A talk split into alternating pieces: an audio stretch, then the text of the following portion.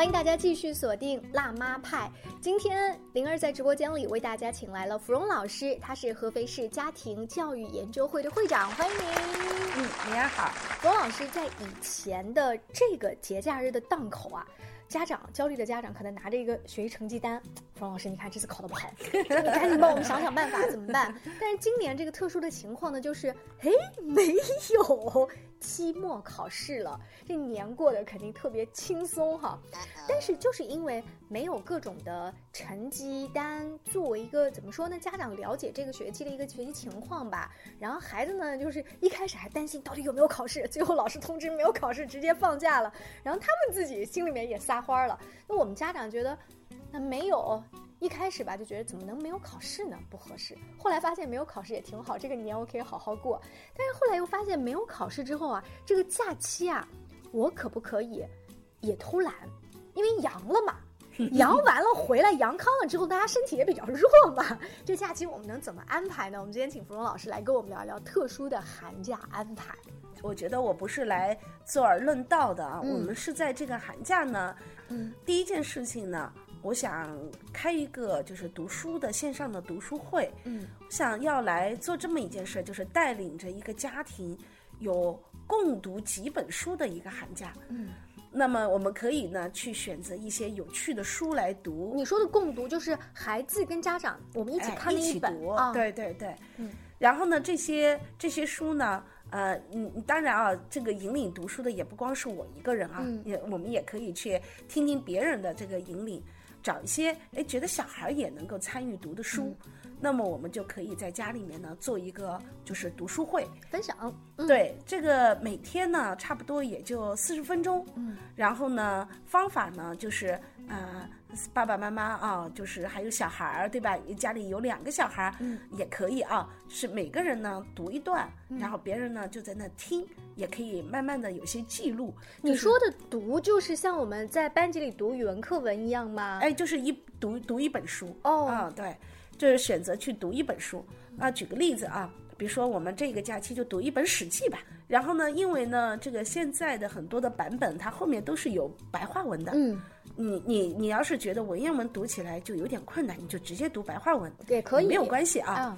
呃，爸爸读，妈妈呢和孩子听，差不多的时间呢，应该是在十分钟，就一个人读要读十分钟，这样也可以训练一下孩子的这种听的专注性。当然，也可以在在纸上记一点什么东西。然后再接下来可能是孩子读，然后再接下来是妈妈读，也就是说我们读的时间呢，可能是在三十分钟。然后读完了以后呢，哎，各自再发表一些观点。然后这一个假期里面，如果能够哪怕啊，我们像这样的书，哎，我们读上一个几本，它能够构建呢两个很重要的能力。第一个能力呢。就是家庭之间的这种交流，嗯，就是因为我们尤其是孩子越大，其实共同的话题呃越少了，越少，对。但是如果我们来共读一本书，这本书呢，只要不是故事性的书啊，就是不是文学作品的书，那我们都可以呢，也听听孩子的介绍，对吧？我们可以去选一些孩子也喜欢读的书。您为什么强调说不是文学作品类的呢？因为文学作品更合适的是一个人。看着这个就是听着音乐喝着咖啡读，它不太合适于这种哎共同读。对，这种共同读可以读一些像科普类的、哲学类的或文这个文艺类的，有观点思想的碰撞。对对对，还有历史，嗯，这些东西是特别合适的啊，在一起读。而且这个呢，啊，不仅仅可以是让我们以后有更多的哎相互的交流、相互的话题。还有一点最为关键的是，我们也可以从这个过程中感受一下，比如说孩子在深度阅读的时候，他的能力以及表达的能力。嗯，因为现在的新课标改革了以后啊，对于语文的表达能力的考核以后会越来越多。是，虽然这种考核大部分的方式最终还是要用文字的方式来呈现。但是这种能力的训练，嗯，那我认为要，在家庭里面我们是要开展起来的。非常非常重要。这个也是说到了我们节目当中啊，经常倡导的。我们有一个听众的群哈，在这个群里面呢，孩子跟家长每天会一起读书打卡。我们也没有要求说你必须今天晚上读，你读了你就打。这个日子一天一天过，忽然有一天一个家长发到了说，比如说这个呃王某某宝宝已经读到一百天了。就从第一天开始，他已经坚持到一百天这个数字，忽然就给了很多其他偷懒的家长啊 一个小小的刺激。就像芙蓉老师说的，他在读的这个过程当中，我们一开始只是为了参加这个活动，读着读着，其实那个过程很享受。你想想看，我们这个搂在一起，一起去共读一本书，为这个人物哭啊笑啊，咱们又有观点的碰撞，这个岁月的时长其实不长。孩子等到青春期大了，根本不理你了。啊哦，不是，如果这是一个习惯的话，啊他到青春期以后，他也可能会更更加是吗和你用这种方式来连接。嗯也就是说，哎呀，爸妈，我最近看一本书挺好的，要不然你们也看看，我们随便找个嗯时间聊一聊。那我觉得这个其实是一个家庭习惯，是一个阅读的家庭习惯。嗯。这就是第二条，嗯。就是我们一定要建构起来一种在家庭里面相互能够成就别人的一种共同习惯。其实读书就是一个非常好的一个共同习惯。嗯。所以呢，我们这个寒假呢就想起一个引领作用，嗯。嗯、先去选几本书，然后呢再帮助大家一起来拆解拆解，嗯。然后呢，家长呢再跟孩子一起来听一听，嗯。然后把这一些问题讨论讨论，嗯。然后把这本书呢读得深刻一点。是，刚才芙蓉老师提到是，就是他们比如可能读《史记》啊这样，但如果你的家庭刚刚上来的话，可以不用读那么难的书。就是如果哈，呃，这个孩子他他首先没有太多的阅读习惯的话，上来先读一些故事性的书，吸引孩子的这个注意力。呃，这个是我要给大家讲的，我们在读书过程里面的一个非常重要的步骤，嗯，就是读书呢，第一步啊，必须要建立意义感。哦，就是我们讲，就是我们的呃读书不是用眼睛读，也不是用耳朵读，嗯，而是全脑要参与的一件事情。嗯，所以首先要在你的右后额叶，就是你要建立起来那个心象空间的意义感。所以家庭在选择一本书的时候，一定要知道这本书对自己的生命构建有什么作用。嗯，也就是说，这个过程啊是意义寻求过程。那我可不可以理解，就是爸爸和妈妈今天和孩子我们一起亲子共读读的这本书，和你自己哈就看的那个小人书不一样？对，比如说我特别推荐大家这个假期可不可以读一些这么提高免疫力方面的书，嗯对吧？怎么有更好的这个就是营养啊、运动啊这个方面的书，就是你们可以去买一些这些书，然后告诉孩子说：“哎呀，我们要读一个对我们一生都非常有帮助的书，这个叫建构他心象空间的意义感。”啊，那为什么那些故事书很容易，好比如说图画书很容易让小孩子去自己愿意读呢？是因为它自然建构了这种心想空间。是，那你不需要你去帮助他，对，不需要。啊对，凡是不需要帮助小孩都能自己读的书，不属在我们这个家庭读书系统里。啊，知道了，要有一点难度的，他自己读会觉得枯燥的，那咱们就用这种游戏，呃，仪式感的方式对来推进。对对，这是非常重要的，而且一定要在之前就跟小朋友建立这样的空间想象感。然后呢，第二呢，在读书的时候一定要用额叶系统的左额叶，也就是要要听到逻辑，听到一个过程。实际上呢，这就是什么？这就是在读的过程中啊，我们讲。每一个环节读完的时候，我们可以做一个小小的总结，嗯就读的人可以做一个小小的总结，那么这样的一个过程就有利于他的额叶的分析能力的提高。嗯，所以呢，我们的小朋友会学会啊，一边分析一边读书，而不是说我读完了一些文字，我都不知道是个什么。小和尚念经念完之后也不知道念了啥。对，实际上我们是可以回过来再来总结一下，或者是说画点关键句，关键词，就觉得我觉得啊，呃，我刚刚读的这十分钟里最重要的观点是什么什么什么啊？你们认同吗？或者是你们记录的观点是什么样？哎，这个每一个十分钟我们都可以做这样一个反馈。哎呀，这个好像是呃，网络上面现在有一些叫学习达人型的博主哈，嗯，他们就是强调我要输入的同时还要输出。对。啊，他们可能是写博客、写这种什么微博之类的啊，发这种 vlog。但是芙蓉老师在我们家庭里面简单一点，就我只要说一下，对，好，对，而且也可以做成一些记录，嗯，比如说呢。呃，我们说这个小朋友啊，可以把这哎，我这个假期里面读的书，我可以做一些纸面的记录，也可以做一些音频的记录，嗯，对吧？这样等到，开学的时候呢，我可以交给老师，你看我在这个假期里，我读了这么几本书，嗯嗯，而且是爸爸妈妈跟我一起来做的，那么这个老师肯定会给你一个很好的鼓励，这也是个有意义的假期。哎，这个我来插一个话，说我自己的一个小经验哈，就是小孩子学语文的时候，老师一开始会布这个作业，就复述课文嘛，就好像你刚刚说，我们刚才读的那段是什么？意思，一般我们家男孩他是懒得讲的，但是我当我们说，那我们把手机啊开开，然后呢搞一个自拍模式，我孩子说，哎呀不要不要不要，你那个美颜开的太大了，这太夸张了，我不要不要对着我拍，对着我拍我跟你讲不好。第一次他很紧张，第二次第三次我发现每一次我开开来他讲的都很好，但是我一今天不拿手机拍了，就你你跟我讲一下刚才你复习那篇课文说了什么。哎呀，不就这样随便讲一下吗？他好像忽然没了那个仪式感，所以我给他补充到芙蓉老师刚刚说这个游戏。对对对对对对对，这个是我们想在这个假期里面啊，第一个带领的。那在听节目的各位呢，也可以把刚才芙蓉老师说的亲子阅读这一个小的系列活动吧，带入到你的家庭当中。这个不管今年班级里有没有举行考试，这个都可以有意义的进行下去。我们稍微休息一下，广告之后接着聊。This is mommy talk，辣妈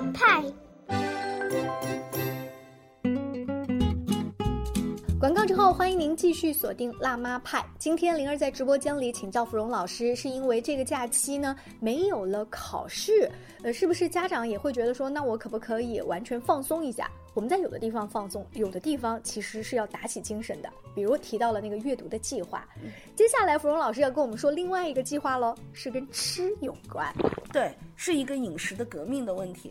就是好比说啊，我们平时带着孩子上学的时候，我们可能呢没那么重视早餐，嗯，所以我就认为啊，我们在这个假期里面呢，大家好好的去研究一下早餐，嗯，这个早餐呢有什么一个作用啊？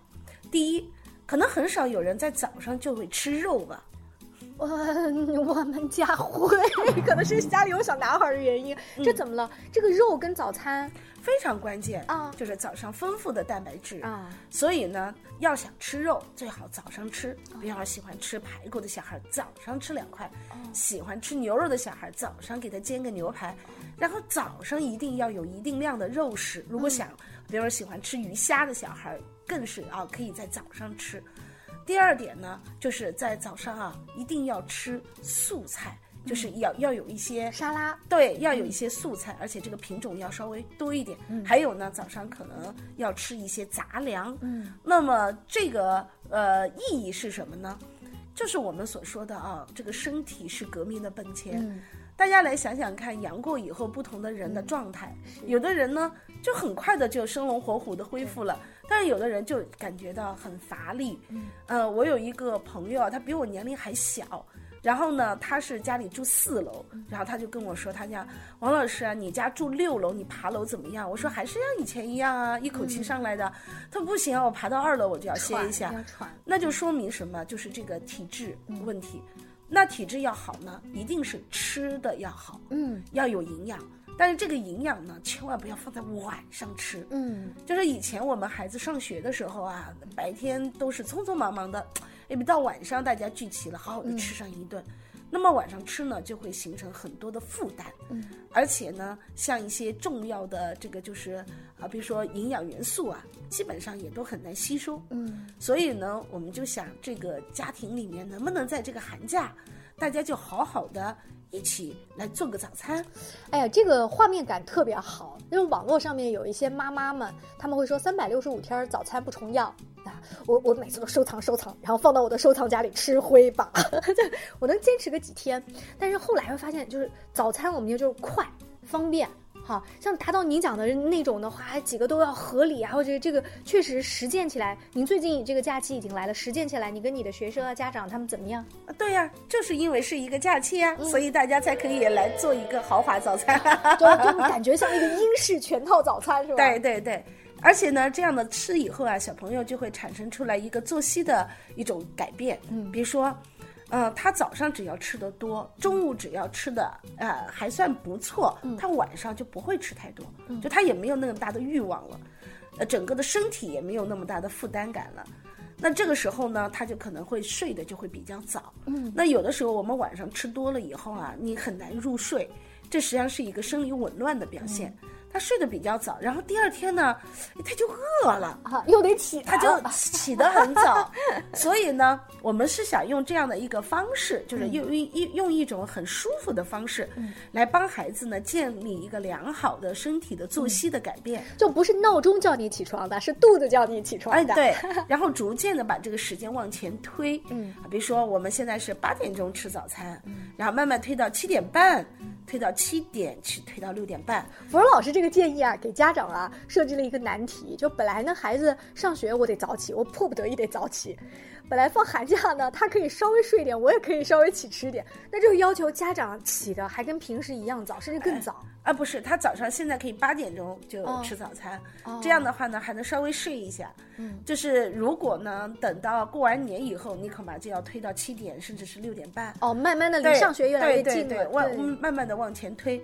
但是你的这个就是脾胃已经很享受这种早餐了，所以有的时候早上呢，你就会很期待，哎呀，一顿丰富的早餐，嗯对不对？嗯那这个时候啊，我们的孩子就会自然的，包括我们成年人也会自然的到那个点嗯就醒了。是所以呢，我认为啊，咱们这个啊、新冠给大家的影响。